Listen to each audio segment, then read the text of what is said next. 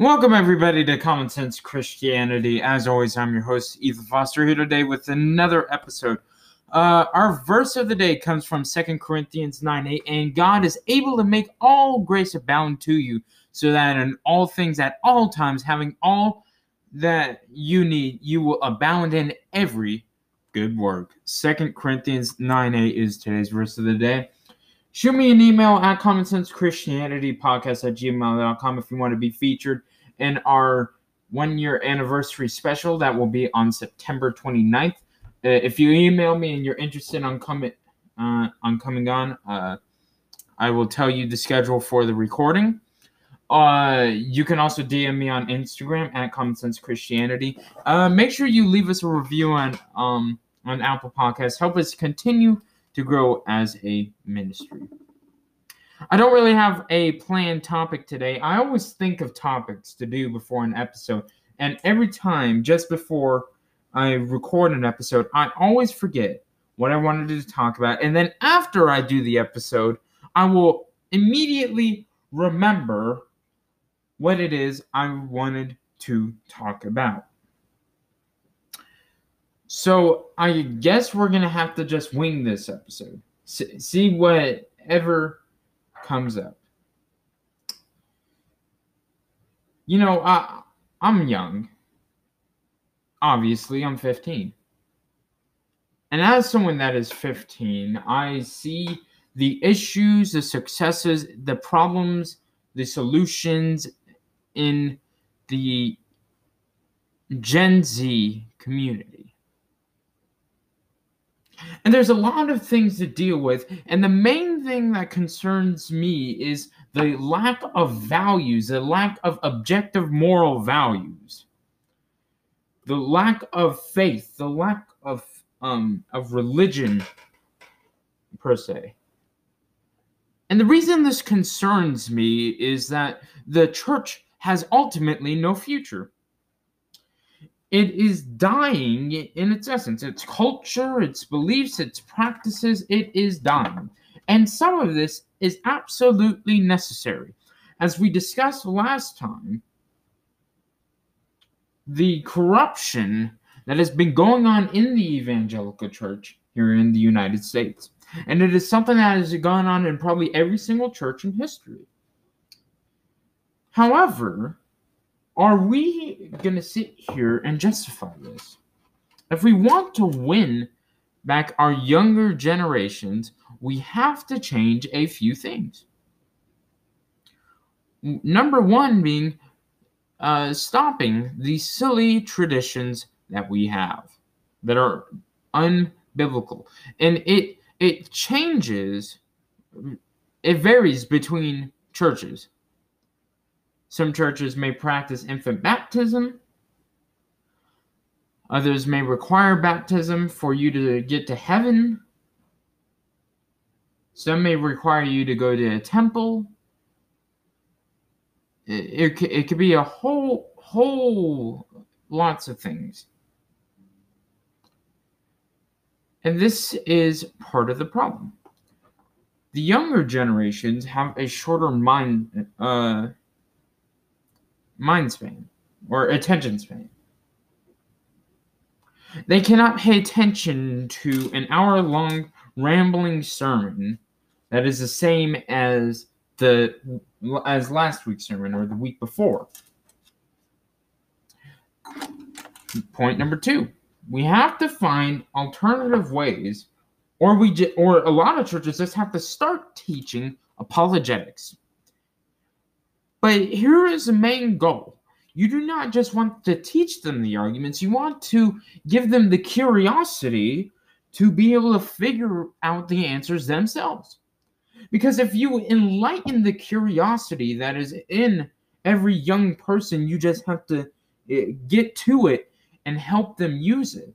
If you get to that, they will build on their knowledge by themselves you have to be able to get young people to learn about God, not just on Sundays and Wednesdays, but on every day of the week. and to be able to talk about it and to be able to debate about it and be able to have reasonable discussions with people about it. Maybe have them start their own podcast one day. This is essential because human nature itself enables curiosity. It is inside each and every one of us. But the modern day advances in technology make things way too easy to find. And we can use this to our benefit, and it can also harm us. You can easily access crossexamine.org or American Atheist. And this takes um this takes a lot of work. It is essential that we begin this process before it is too late. I only have, let's see, I just started 10th grade, 11th, and then 12th, and then I go off to college. So let's just count it as three years. Three years of school left. The people in my grade, or the grade above me, or the grade above them, may already be lost. Because once you get out into the world, once you leave your parents' home and start your own life and start your own journey, if the roots of Christ are not in you, if the foundation of faith is not in you, then where are you going to expect to get it? You will not get it out there in college. You will not get it out there at your job, most likely. You will not get it from your future spouse. You will not get it from your future children. You will not get it from your parents because it's already too late. We have failed. Our parents have failed us. How do you think I got into Christianity and into apologetics? It was because of my parents.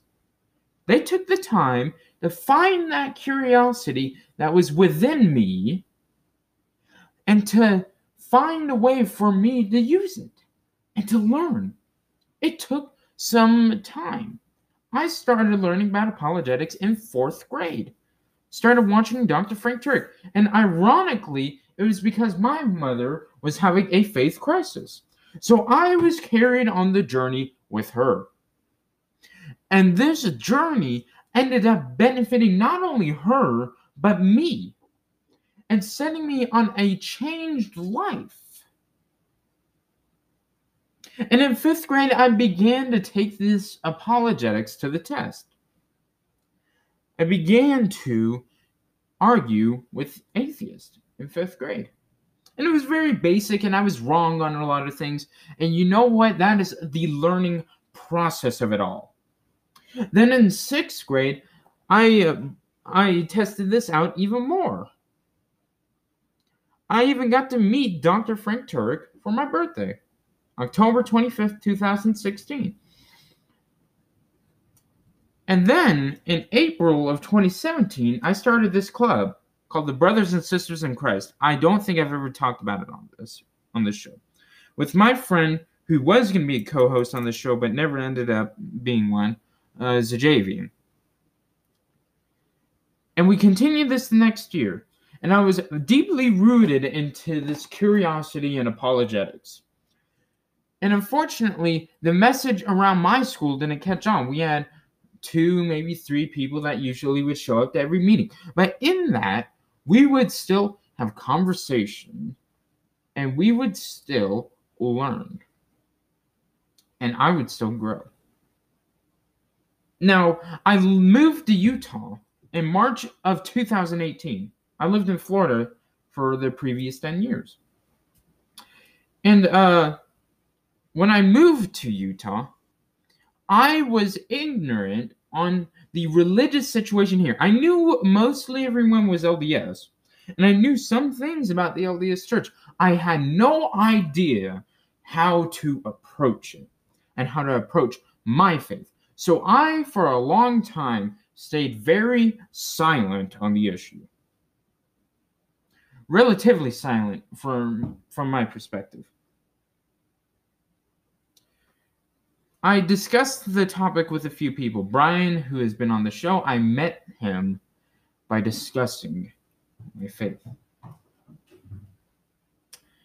And eventually, once I learned the situation, once I developed a friendship with many people at the school, I began becoming more open about it.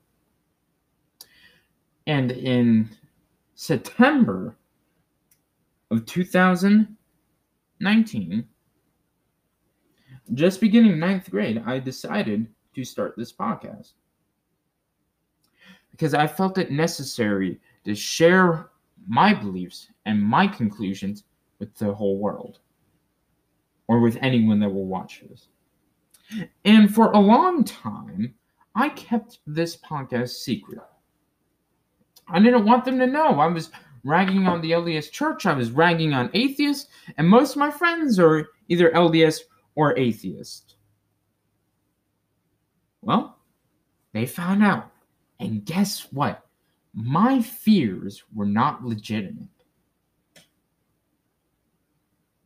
Although some people have approached me with difficulties or with disagreement on the things I say here, I always hear a sense of appreciation for what I do on here because young people do not have a voice that speaks to them, that relates to them about the issues that they think about. But there's no answers for them because their parents either refuse it, because their families, um, their families won't acknowledge the problems, the difficulties with the world, and the confusion and the doubts that people have about their faith and then finally, someone who is as young as them and lives their life experiences comes on with this podcast with this rusty old microphone and starts talking and being authentic and saying what he believes in.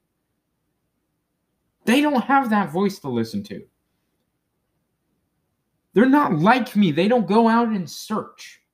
They don't go out and listen to hours upon hours of lectures from Richard Dawkins, from Frank Turek, from Sam Harris, from William Lane Craig, from Lee Strobel, etc.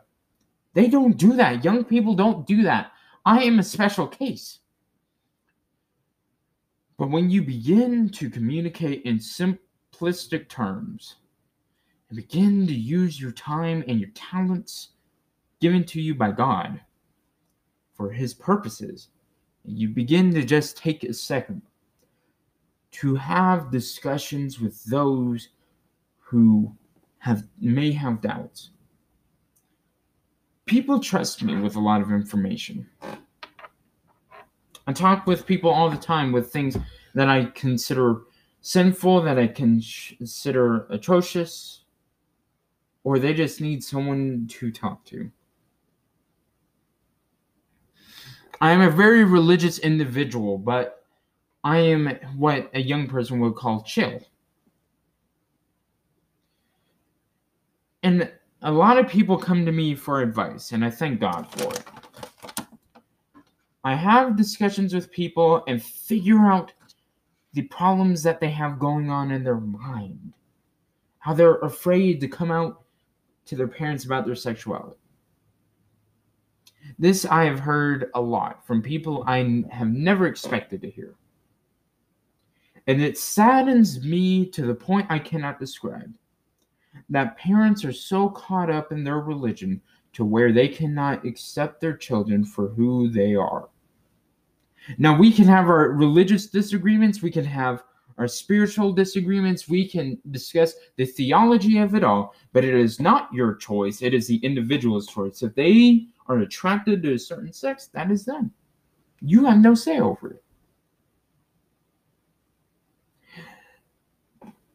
But people like to take one part of the Bible and accept it, but not the other.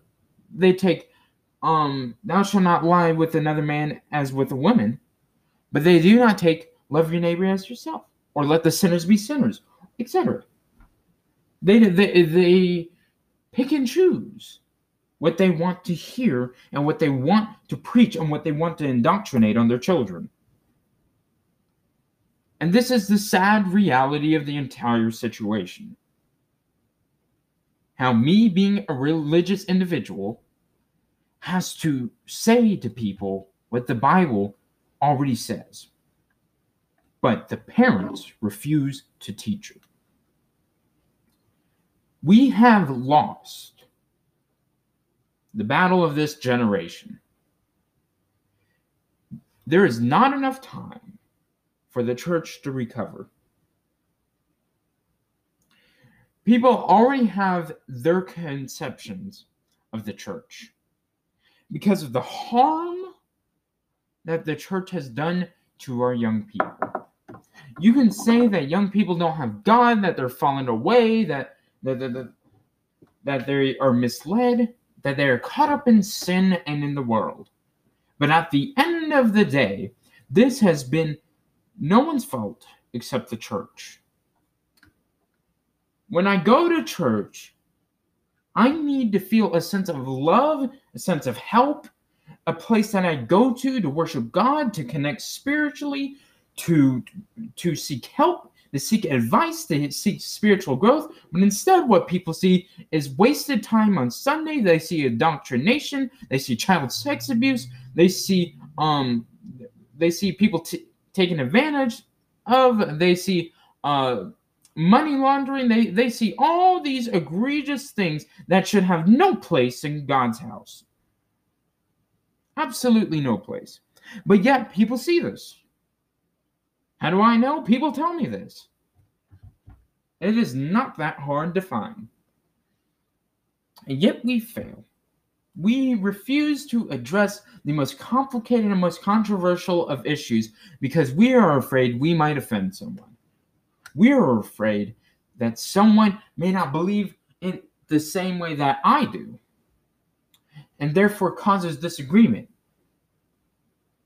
When that disagreement should be another beautiful thing about Christ's diverse kingdom.